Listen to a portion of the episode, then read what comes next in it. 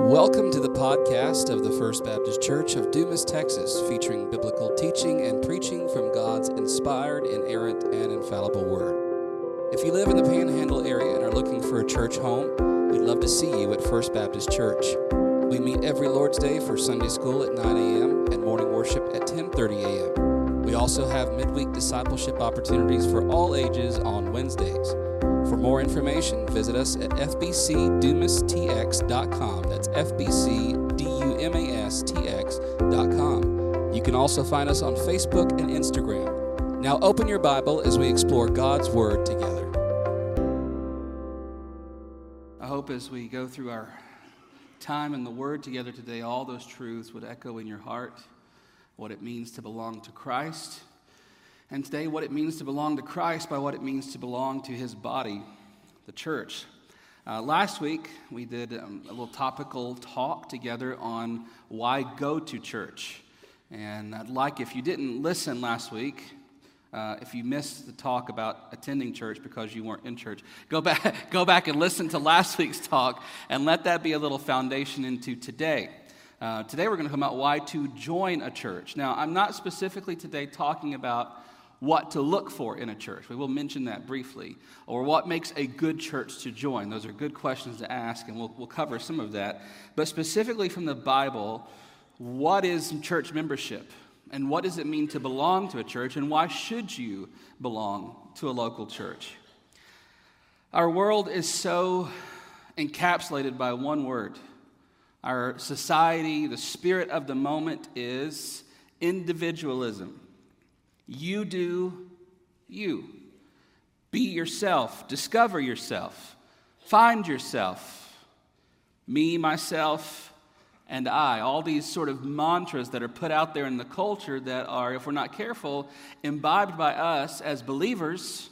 And as it is taken in by us as believers, it's brought into the local church. And without anyone knowing it, the spirit of the age creeps its way into the church, where even in the idea of joining and being a part of a local church, we have this mindset of me, myself, and I, my time, my worship, my Jesus, my relationship. In fact, it found its way into an old country song, Me and Jesus Got Our Own Thing Going. You may know that song. Me and Jesus got our own thing going. And even a Southern gospel song says, as long as I've got King Jesus, I don't need nobody else. And as admirable and as spiritual as those things sound on the surface, me and Jesus got our own thing going. As long as I've got Jesus, I don't need nobody else. Nothing could be further from the truth. And nothing could be further from the biblical concept of what it means to belong to Christ and what it means to belong to the local church. Now, if we take Jesus out of it and we take the Bible out of it, this boils itself down to nothing more than just regular old humanism. Humanism that says, I can do this. I don't need an authority. I don't need a teacher. I certainly don't need this idea of submission to anything or to anyone. My relationship with Jesus is all that matters. Now, church might be a nice addition to my relationship with Jesus. Church might help my relationship with Jesus, but it's certainly not necessary. Belonging to a local church through covenant membership certainly isn't something that's biblical or that's required of me or that's really all that helpful, even if at times it might be helpful just to plug in and learn a little more and be around some people. But generally speaking, it's me, myself, and I, me and Jesus, we're fine, my relationship, my worship, my time, my devotion, and that's really all that matters. Well, first of all, let me say what I mean by church membership. And to do that, I found a wonderful quote by Jonathan Leeman, who writes a lot about church membership and what it means to belong to a local church. He said this, "Church membership is a formal relationship between a local church and a Christian, characterized by the church's affirmation and oversight of a Christian's discipleship and the Christian's submission to living out his or her discipleship in the care of the church."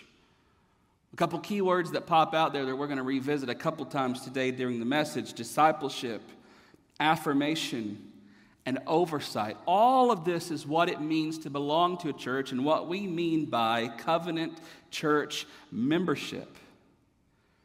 We agree that church is important, maybe. After last week, why go to church? Maybe you say, okay, Pastor, I see why going to church is important. I see why regular church attendance and being faithful to the preaching of the word, I see why that's important. But what about this church membership stuff? Can't I just go to church and not join a church? Why is that so important? Is it even in the Bible?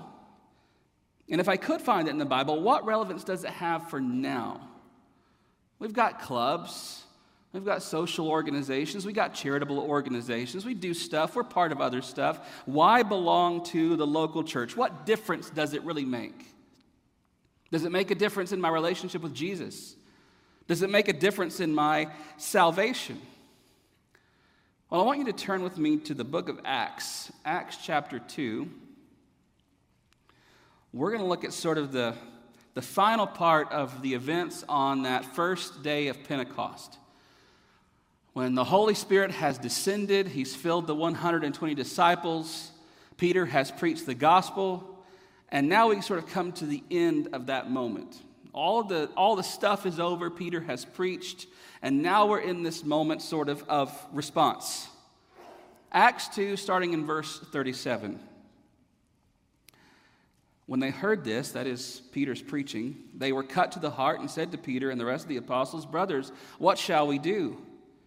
Peter said to them, "Repent and be baptized, every one of you, in the name of Jesus Christ for the forgiveness of your sins, and you will receive the gift of the Holy Spirit. For the promise is for you and for your children and for all who are far off, everyone whom the Lord our God calls to himself." And with many other words he bore witness and continued to exhort them, saying, "Save yourselves from this crooked generation." So those who received his word were baptized, and there were added to that day, added that day about three thousand souls. And they devoted themselves to the apostles' teaching, the fellowship, the breaking of bread, and the prayers. And awe came upon every soul, and many wonders and signs were being done through the apostles.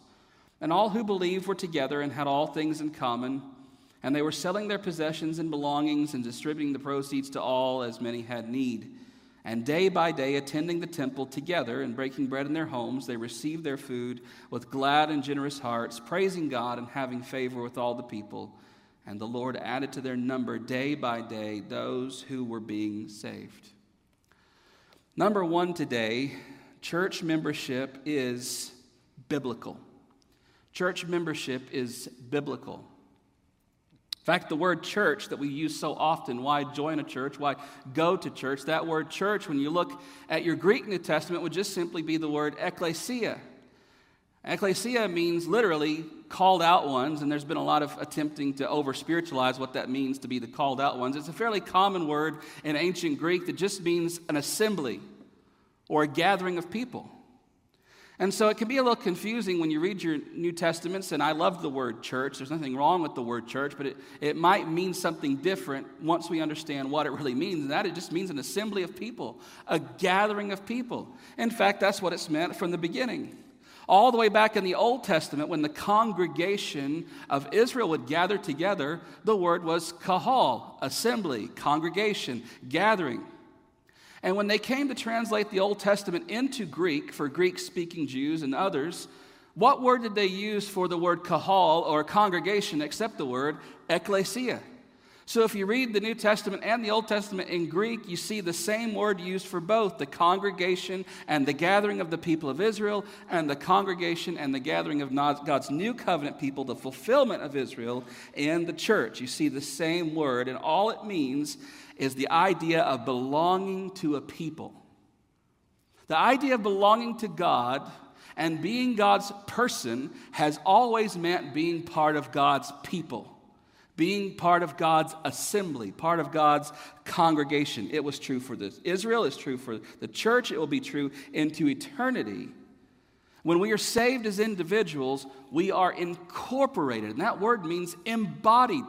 We're put into something bigger than ourselves. Look over at First Corinthians chapter twelve, two books to the right there. First Corinthians chapter twelve, just two verses, verses twelve through thirteen. First Corinthians twelve, twelve through thirteen. Paul says, "For just as the body is one and has many members, and all the members of the body, though many, are one body, so it is with Christ. For in one spirit we were all baptized into one body, Jews or Greeks, slave or free, and all were made to drink of one spirit." Now, Paul uses a handy metaphor for the body of the church in the human body. And he says, just as the human body is made of many members in many parts, all doing their job but forming one body, one unit, so it is in the body of Christ. Individual parts, individual members doing their job, fulfilling their service, but all part of one body in Christ, drinking of one Holy Spirit. That is the body of Christ. The fellowship of believers, the assembly of the saints, is one unit, one body, working as one for one common purpose. The understanding of the church in the early church was that coming to Christ equaled coming to the church. That when you came to Christ in faith and repentance, and you professed that outwardly in baptism, you were added to a number. Even here today in our reading in Acts chapter two, we saw that, didn't we? Those who heard Peter's words, they asked him, "What shall we do?" They had to repent for themselves. They had to submit to baptism for themselves. But after that, what does it say? They were added to the body of Christ. They were added to the number that were being saved. In the early church, a Christian who was unbaptized and unconnected to the local church was unheard of. We just didn't do it. Now, Baptist churches a long time ago, uh, because we were rightly uh, trying to fend off ideas that baptism saved someone, because we were rightly trying to fend off the false doctrine that baptism equals salvation, we separated the two ideas, I believe, too much, to where now you have this idea of someone who can be saved but is not baptized. And in the early church, there was no confusion. They understood that being dunked in water did not save someone. But there was such a connection between coming to faith in Christ and submitting to baptism and joining the local church that the idea of one without, without the other was just unheard of. It did not happen. Look here in our text from today, Acts chapter two, verse forty-one. Those who received his word were baptized, and there were added that day about three thousand souls. You see that? We have a group of believers who were preaching, the one hundred twenty. This group heard it, they were baptized, and they were added to that number, three thousand souls on that day. Over in Acts chapter five, verse fourteen, we see something uh, similar. More than ever, believers were added to the Lord. Multitudes of both men and women. Added, brought alongside of an already existing company of believers. These were added to that number. Look over in Acts chapter sixteen. Acts chapter sixteen, verse five. We see the same language. Verse five, so the churches were strengthened in the faith, and they increased in numbers daily. So the norm, as you look at the testimony of the early church, especially in the book of Acts, the norm is that someone comes to Christ, they hear the word, they receive the word, they profess that through baptism, and they are added to the local church. So that as we look back at Acts chapter two, verse thirty-eight, the people say, what do we do? Peter says, here's what you do as an individual. Repent of your sins, place your faith in Christ, repent of your sins, and be baptized in the name of Christ for the remission of your sins. And after you profess your faith through baptism, what does it look like when we come to Acts two forty-two? As they were added to the three thousand, verse forty-two, and they devoted themselves to the apostles' teaching, the fellowship, the breaking of bread, and the prayers. As these individuals came to faith in Christ, as they professed that through baptism, as they were added to the number of already existing believers, they then devoted themselves, number one, to the apostles' teaching, the hearing of the word, as we're doing today. But not just that, they devoted themselves to fellowship, to being with each other. They devoted themselves to the breaking of bread, not just the Lord's Supper, but eating and being together in that way. and they devoted themselves to the prayers.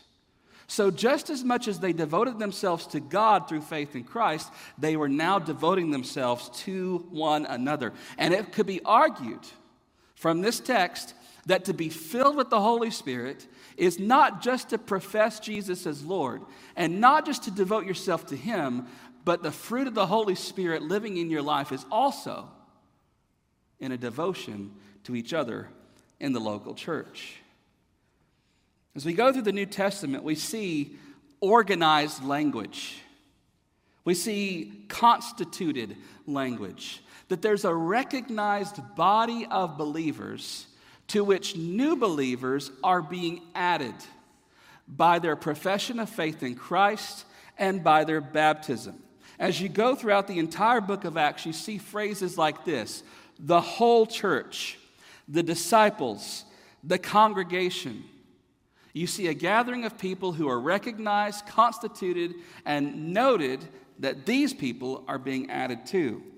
When you look at First Timothy chapter five, you don't have to turn there, but as Paul is talking about uh, caring for widows in the church, he uses some interesting language about widows in the church and how to care for them. He speaks about people who are enrolled. A very constitutional, organized language. That when it comes to dealing with people's needs, in that case it was widows, but I think Paul would have said dealing with anyone's needs in the church, it needs to be someone who is, as he says, enrolled. Their name is somewhere. There's a recognition that they belong to us. They're on a list somewhere. They are enrolled as part of this gathering of believers. The rest of the New Testament speaks of leadership and offices. Specific, specifically in the local church, two offices, that of pastor, different words used for pastor, pastor, elder, overseer, bishop, the, these different words meaning the same thing. One office, elder, pastor, overseer, and the other office, that of deacons. Look at First Thessalonians chapter five. I think it'll be on the screen. You can just read it there with me.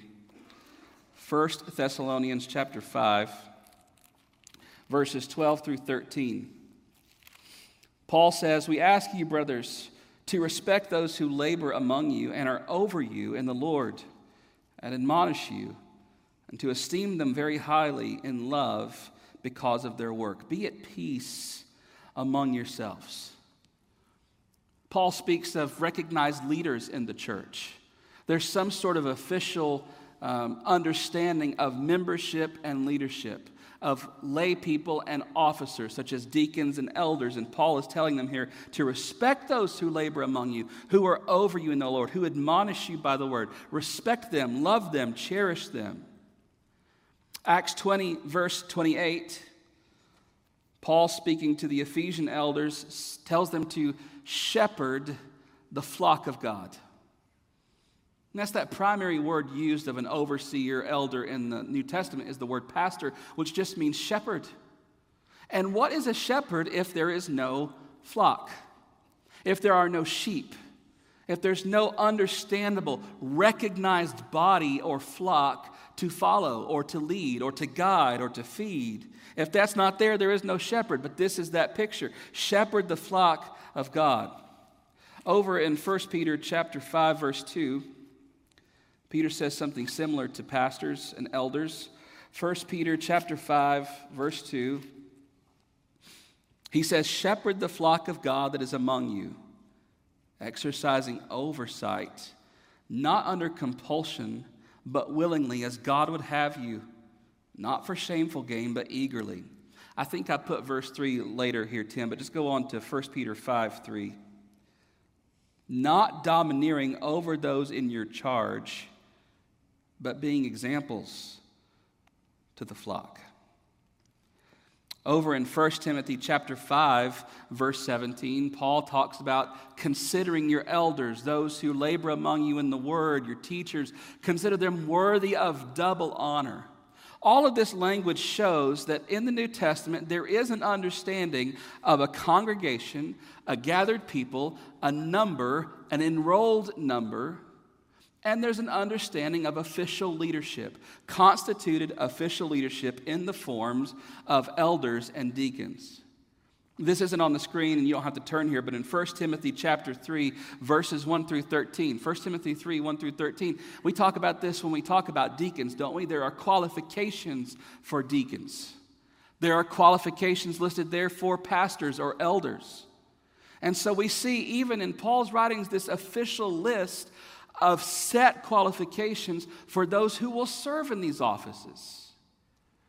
So nothing in the New Testament gives us the idea that the church was just some loose band of people doing what they want, and that pastors and apostles and the overseers and the deacons were just other people just doing what they want. No, the picture of the New Testament is a gathered congregation, assembly of people enrolled, understood, constituted, recognized with qualified, recognized, and approved leadership.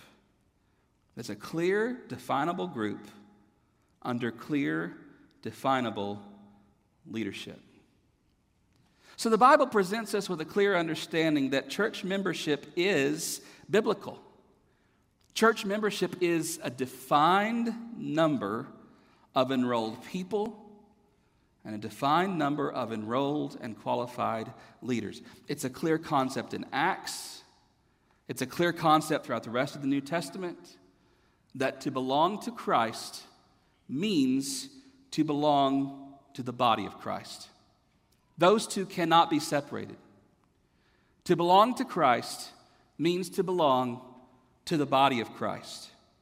There is no concept in the New Testament, underline it, star it, no concept in the New Testament of a believer who is not added to the number. There's no concept of a believer who is not counted among God's people. There's no concept in the New Testament of a believer who is not baptized into the body of believers. But when we see the New Testament, we see clear officers, clear leaders, clear records. That is the norm in the New Testament. So as a basic foundation today, church membership is biblical. Number two, though, what does it mean? I hear what you're saying, Pastor. I see that concept in the New Testament. That makes sense to me. But what does it mean?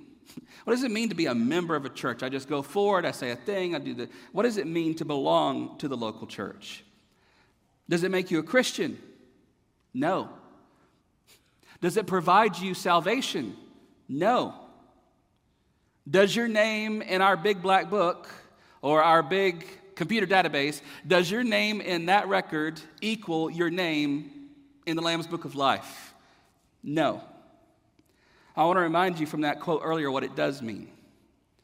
That in that joining and in that membership, there is an affirmation on the part of the church and these pastors. There is an affirmation of your testimony of faith in Christ. That in you joining a church and submitting to the authority of the local church and the fellowship of the saints, there is accountability. There's teaching. There's nurturing. There's growing. And yes, even that really nasty, ugly word to the modern ear, submission. Not in an authoritarian sense. Not in a top-down sense. But parental. Caring, nurturing, and at times, many times, mutual submission. I think sometimes when we think about church membership and we think about what it means to belong to a church, we might see those concepts as, quote, requirements. That the local church is somehow putting requirements on your relationship with Christ. Or to talk about church membership is somehow presenting you with some hoops you must jump through or some boxes you must check off. No, to belong to the local church is simply living out your identity in Christ. Again, to belong to Christ is to belong to his body, to belong to his family. In Matthew chapter sixteen, verse nineteen, Jesus says some interesting things uh, to the apostles. We've just gone through this, this whole conversation. Who do people say that I am?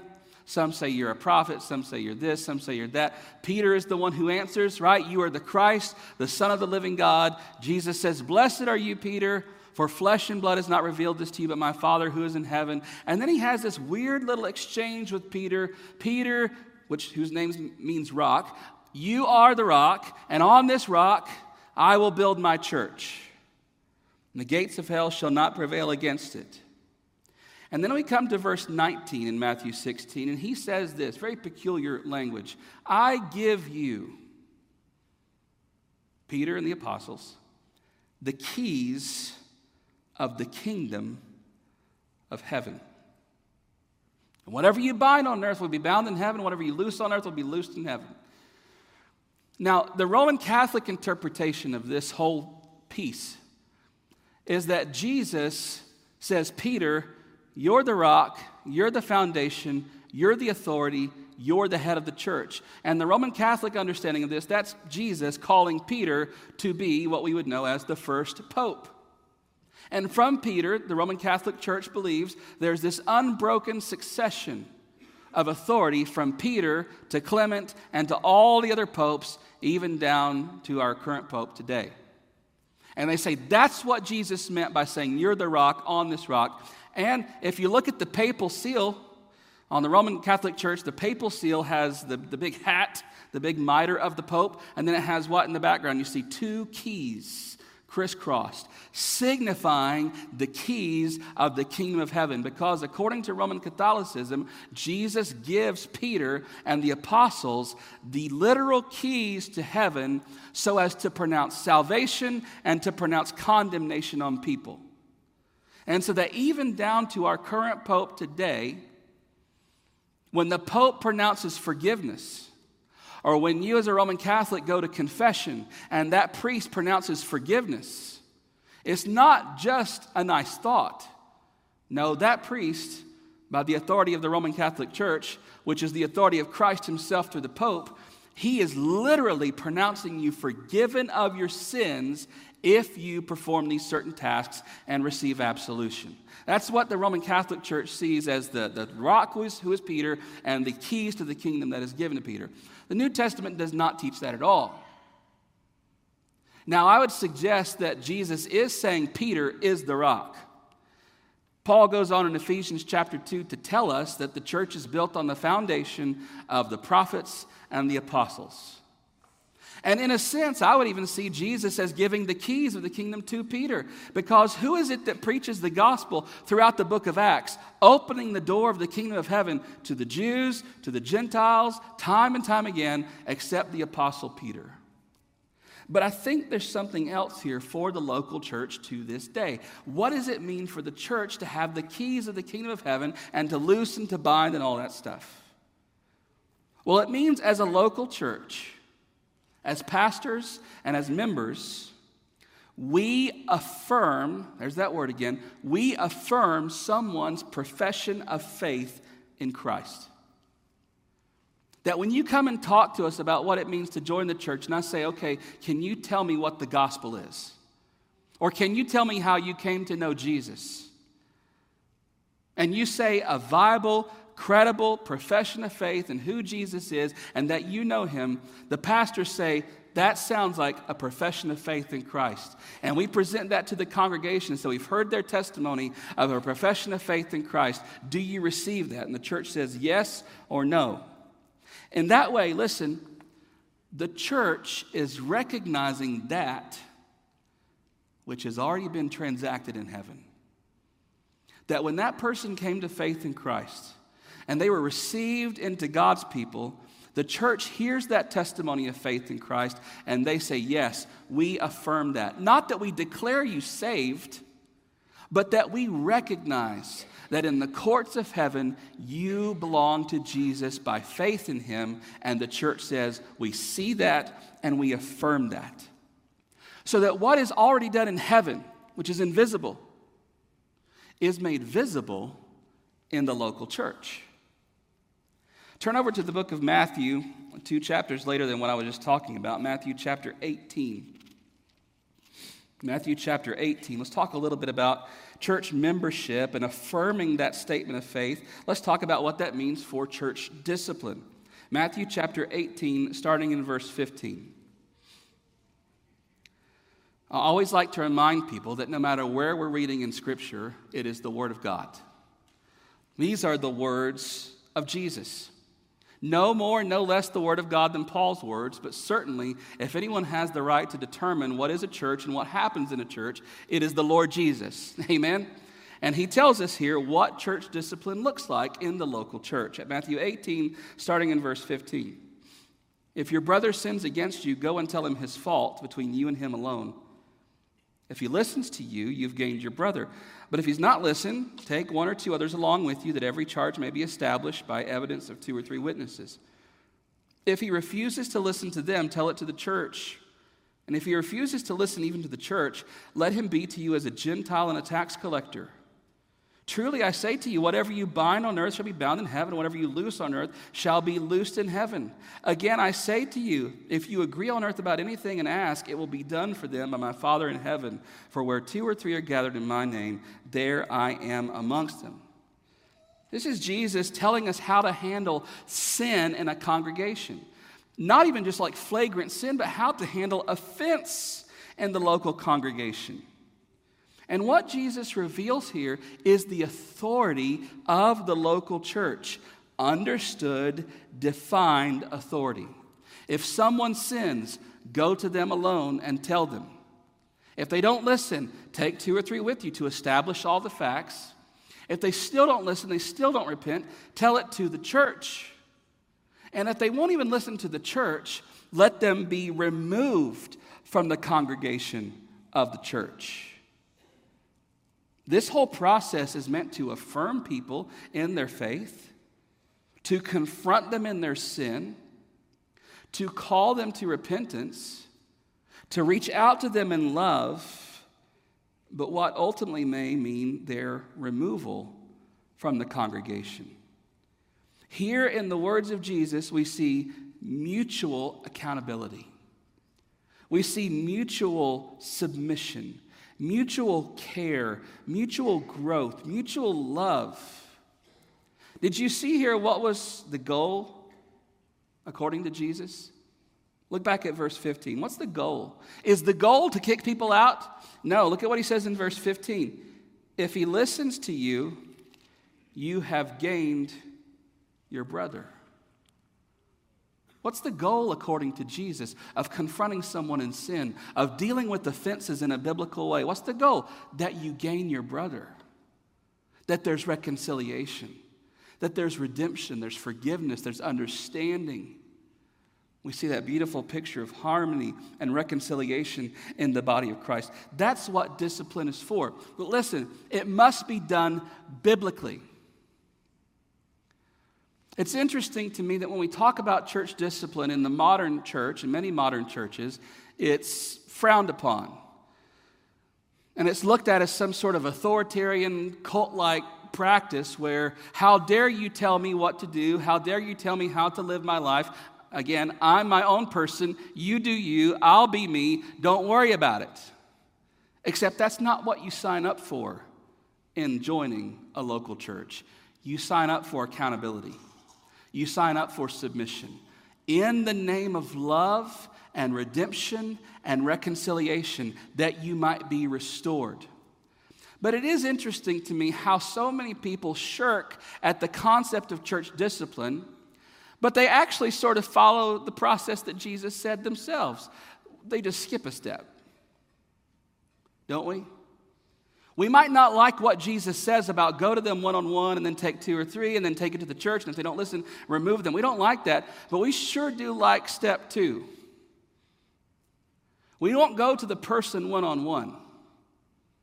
We won't take up our issue with that deacon or that church member or that pastor or the youth pastor or the senior pastor or my, my teacher. We won't take up our issue with them, but we do like to go to step two and start talking about it with other people. The Bible has a word for that. That word is slander.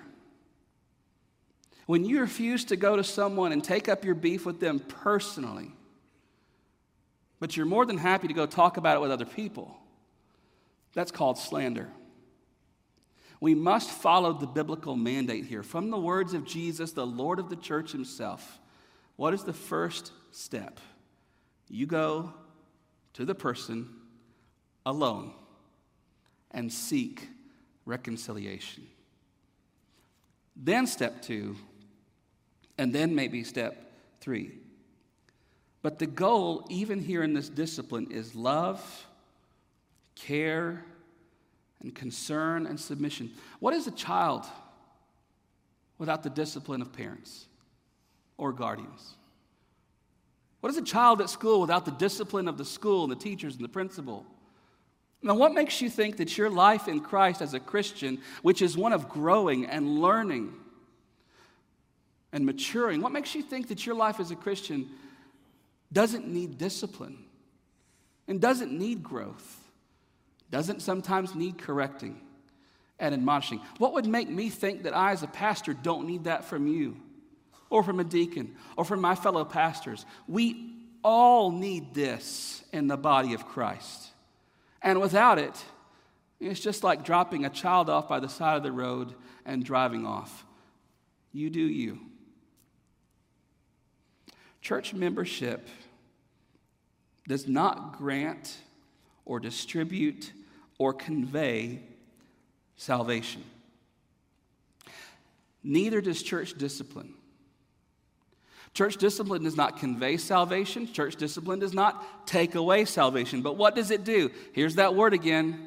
It either affirms your profession of faith in Christ as being true, because when you are confronted in your sin, you realize it and you repent of it and you turn away from it and you seek forgiveness and restitution. Or you refuse repentance and you refuse to acknowledge wrongdoing, and there's something wrong with the fruit there. The church never says, you're not saved. The church never says, you are saved. What the church says in its affirmation and oversight is, your fruit is not matching what you claim. The evidence is not matching what you say. That's what the church says. So that membership is a public, definable, open affirmation and recommendation that this person, by all appearances and fruit, has a credible relationship with Jesus Christ. It's an affirmation that this one, by all outward appearances and fruit, believes the gospel and belongs to the body of Christ. And I'll admit to you, this is very unfamiliar, even offensive by today's standards. And you can hear it already, don't you? Who are you to judge me? Who are you to tell me that I'm wrong? Who are you, Sunday school teacher or deacon or church member or pastor? Who are you to call me out on my sin? Again, no earthly body or elder conveys salvation or denies it, but it recognizes a credible profession and it affirms credible fruit. Because here's the truth. You can't just bring any Jesus, any gospel, and any doctrine into the body of Christ. You can't. There is fencing that must go on for the preservation of the body. Number one, this prevents false teaching. Number two, it prevents false conversions and confusion. It protects the people of God. It preserves the purity of the church. And listen, it shows mercy to those who are falsely converted. I'm going to tell you how this works in a very practical sense. To be a part of First Baptist Church Dumas, to become a member, you must attend the new members class. That's with me. And we we have to have a conversation personally about your faith in Christ. You say, Pastor, that sounds like hoops. That sounds like extra steps. Here's what it does. Someone comes to the new members class. We open up the Bible. We open up our church's statement of faith, and there's no question from day one that the new members and the pastor have an understanding of each other. This is what we believe. This is what we teach. What do you think about that? Does that fit what you believe and what you think? Because in so many churches, here's what happens. Who wants to join the church? Raise your hand, come down front. Everybody claps. Everybody's happy to have someone. Five years down the road, that same person who joined the church with no oversight, no affirmation, no coming together to talk about what we believe and teach, five years later, that person says, "Oh, Pastor, I had no idea your church believed this. I knew you were a Baptist, but I didn't know that meant this. I didn't know that y'all took that, that stance on marriage between a man and a woman. I didn't know y'all were that conservative about pro-life and abortion causes. I didn't know that y'all believed in the eternal security of the believer. I didn't know that y'all believed that Jesus was the only way to heaven. I'm uncomfortable with that. I don't like that, and I disagree with that.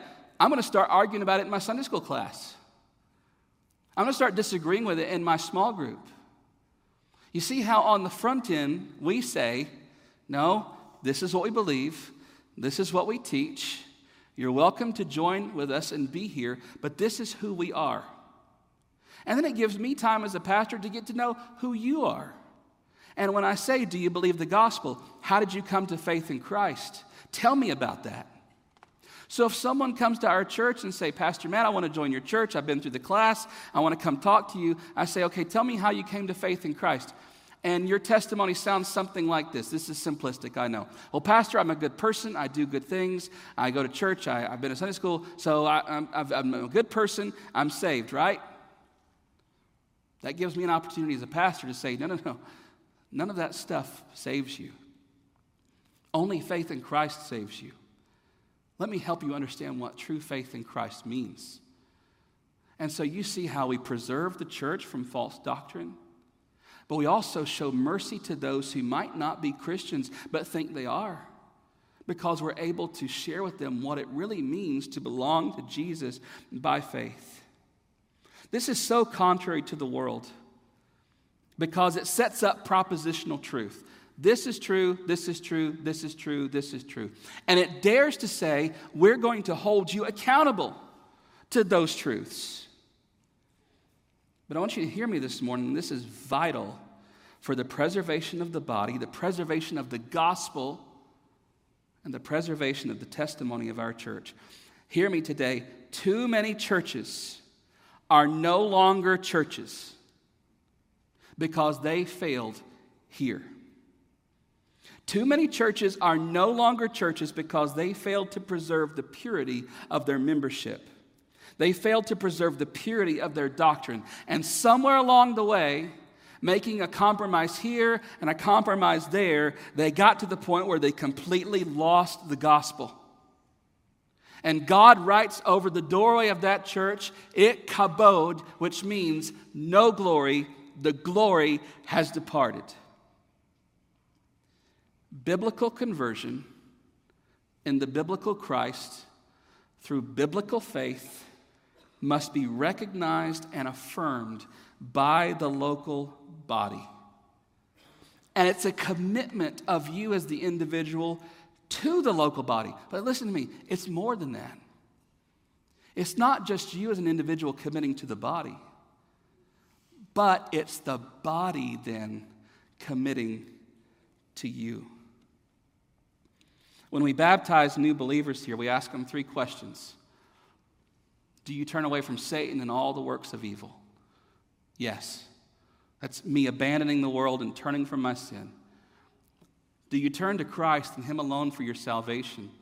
Yes. That's me turning away from my sin and placing my faith in Christ. But then we ask one more question, don't we? Do you then pledge yourself to this church in service and in love? That's you affirming the body and the body affirming you. We're in this together. This is a covenant together. I always use the example of marriage. It's a good example for the church because the church is nothing less than the bride of Christ, right? How does this work out? You're dating, dating for a long time, and they say to you, "You know I love you. I really do love you so much. With all my heart and soul, I love you so much. I just don't want to marry you." How does that work out? Not well, I don't think. Membership is like that. I love you. I love Jesus. I want to be part of Jesus. And to be part of Jesus is to be part of his bride, the church. It's pledging to one another, covenanting together in discipleship, our growth in holiness as we become more and more like Jesus. Lastly, the question, what are the benefits of church membership? These are few and quick here together. What are the benefits? Number one, mutual commitment. Mutual commitment. Just like I said, you commit yourself to the body, the body commits itself to you. What, what, what kind of commitments do we make to each other? Well, our general wel- welfare. Is that physical? Yes. Is it emotional? Yes. Is it spiritual and mental? Absolutely. In all those things, whatever the burden is, in this mutual commitment called church membership, we say to you and you say to us, you are not alone. We are in this together. That we weep with those who weep. We rejoice with those who rejoice. We pray over burdens. We share the burdens. We lighten the load with each other. You cannot do that by yourself. Number two, discipline and accountability. Again, not everybody's favorite because of our rampant individualism, but we need this. The goal of discipline and the goal of accountability is beautiful, and it's holiness. It's looking more like Jesus. And you need each other to do this. Again, you cannot do it by yourself, and you were never intended to. Number three, the benefit of family, where we have loving relationships that might engender godly critique. When someone does come to you, as Jesus said, and says, hey, I, I see this going on in your life, and I think it's a problem for you. Can we talk about it? Or maybe they say, I see this attitude or this motive, something's not right there. Can we talk about that? Let's have lunch and talk about what that means. It might mean helping each other see blind spots.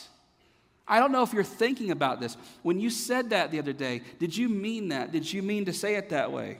In family, there's love and there's care and support. In the good times, in the bad times, and even in the worst times. Lastly today, let's turn over to Hebrews chapter ten. Just two verses there as we conclude. Hebrews chapter ten, verses twenty-four through twenty-five. And if this sort of just puts a little period on everything we've talked about last week to this week, that's what these verses do for us. Hebrews chapter ten, verses twenty-four through twenty-five. And let us consider how to stir up one another to love and good works, not neglecting to meet together as is the habit of some, but encouraging one another, and all the more as you see the day drawing near. You need a biblical command to meet together and to be together in the body of Christ. There it is. Not neglecting to meet together. Listen, it also means that there's disobedience in not meeting together. That when we don't come together and we're not involved and we're not connected and we're not plugged into the local church, there's disobedience there. Because Paul says in verse twenty-four, or the, the author, excuse me, the author of Hebrews says, I didn't mean to say Paul's the author, that's a whole controversy. Uh, the author of Hebrews says in verse twenty-four, stir one another up to love and to good works. How can we do this if we're not together? How can you one another without being together? Listen, very simply, you cannot obey this command without the body of Christ. You cannot obey that command without the local church, without mutual submission, without love, without accountability. Let me break it down this way. It's always helpful to go backwards. Do you want to be like Jesus? Hopefully. Then be, as Paul says, zealous for good works. How do you become zealous for good works? Well, you have to be stirred into them, and you have to stir others into them. As he says here, verse twenty-four, stir up one another to love and good works. If you want to be stirred and you want to stir, what do you have to do? Verse twenty-five, you have to meet together. Membership helps you. Membership is beneficial to you. Hebrews thirteen seventeen gives us a wonderful little statement. It sounds so self-serving for a pastor to talk about Hebrews thirteen seventeen. But in Hebrews thirteen seventeen, the author talks about submitting to and obeying your leaders. I'm not even going to talk about that portion today. Does that make you happy? I want to talk about the next part of that. That as you submit to and obey your leaders in the local church, it says, without groaning and without complaining, he says, that would be of no benefit to you. So what's the opposite of that? As you submit to the local church, without groaning and complaining, as you do that joyfully and lovingly with each other, then that must mean there is benefit for you, right? Do this without groaning or complaining, that wouldn't help you. But if you do it without groaning and complaining, oh, how helpful and wonderful it is for you and your walk with Jesus. Membership expresses love and obedience to Jesus. You say, I've submitted to Jesus, I've submitted to his authority. What do you think about his bride, the church? If you refuse to submit and to love and devote yourselves to a local body of Christ, if you refuse to do that, here's a question for you.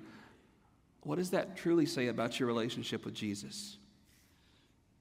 If membership proclaims that you belong to Jesus, and you go into the world and say, I'm a member of First Baptist Church, or whatever church you choose to join, that should carry some weight. Because Jesus carries weight. And just as much as you would not want to wear the name of Jesus in vain and bring disrepute to his name and the gospel, you wouldn't want to do that for your local church either. That when you join a local church, you put on a banner, you put on a jersey, and you say, I'm on that team. And it should influence how you live and how you act just as much as naming the name of Christ. So this morning, maybe you're a longtime member of this church. Maybe you're visiting our church. Wonderful to have you here. Maybe you're here, you've been visiting for a long time, and you're just holding out on membership for some reason or another. Hopefully, for whatever reason, member, non-member, visiting, holding out, refusing, whatever it is. Hopefully this morning, you've seen a biblical basis for church membership, what it means, what the benefits are, and it's ultimately for your good and for your holiness. That membership and discipleship and accountability are not against you, but they are for you. And we are all in this together to become more like Jesus. In a world of me, myself, and I, in a world that says you do you, this is subversive. This is revolutionary. That it's not just about me. It's about us together. That to be devoted to Jesus is to be devoted to one another. That we are a family. Members, today, I ask that you would recommit yourself to Christ. And as you recommit yourself to Christ, members, think about ways that you can recommit yourself to one another. That might just mean making a new acquaintance today. Maybe you're a member and there's a member over here that you don't know. Meet somebody new today and introduce yourself and say, we're, we're in this together. We're family. Maybe it means going to Sunday school. Maybe it means going to small group and plugging in and, and being with other people. Recommit yourself today to the Lord by recommitting yourself to his body, the church. Non-members today, whatever's holding you back, my question for you is very simple. Why drag it out? Why wait? If the question is, do you love Jesus? And you say yes, love him by loving his people. Love him by committing yourself to his people. And then let's do this together. Let's go to war together because we are in it together forever.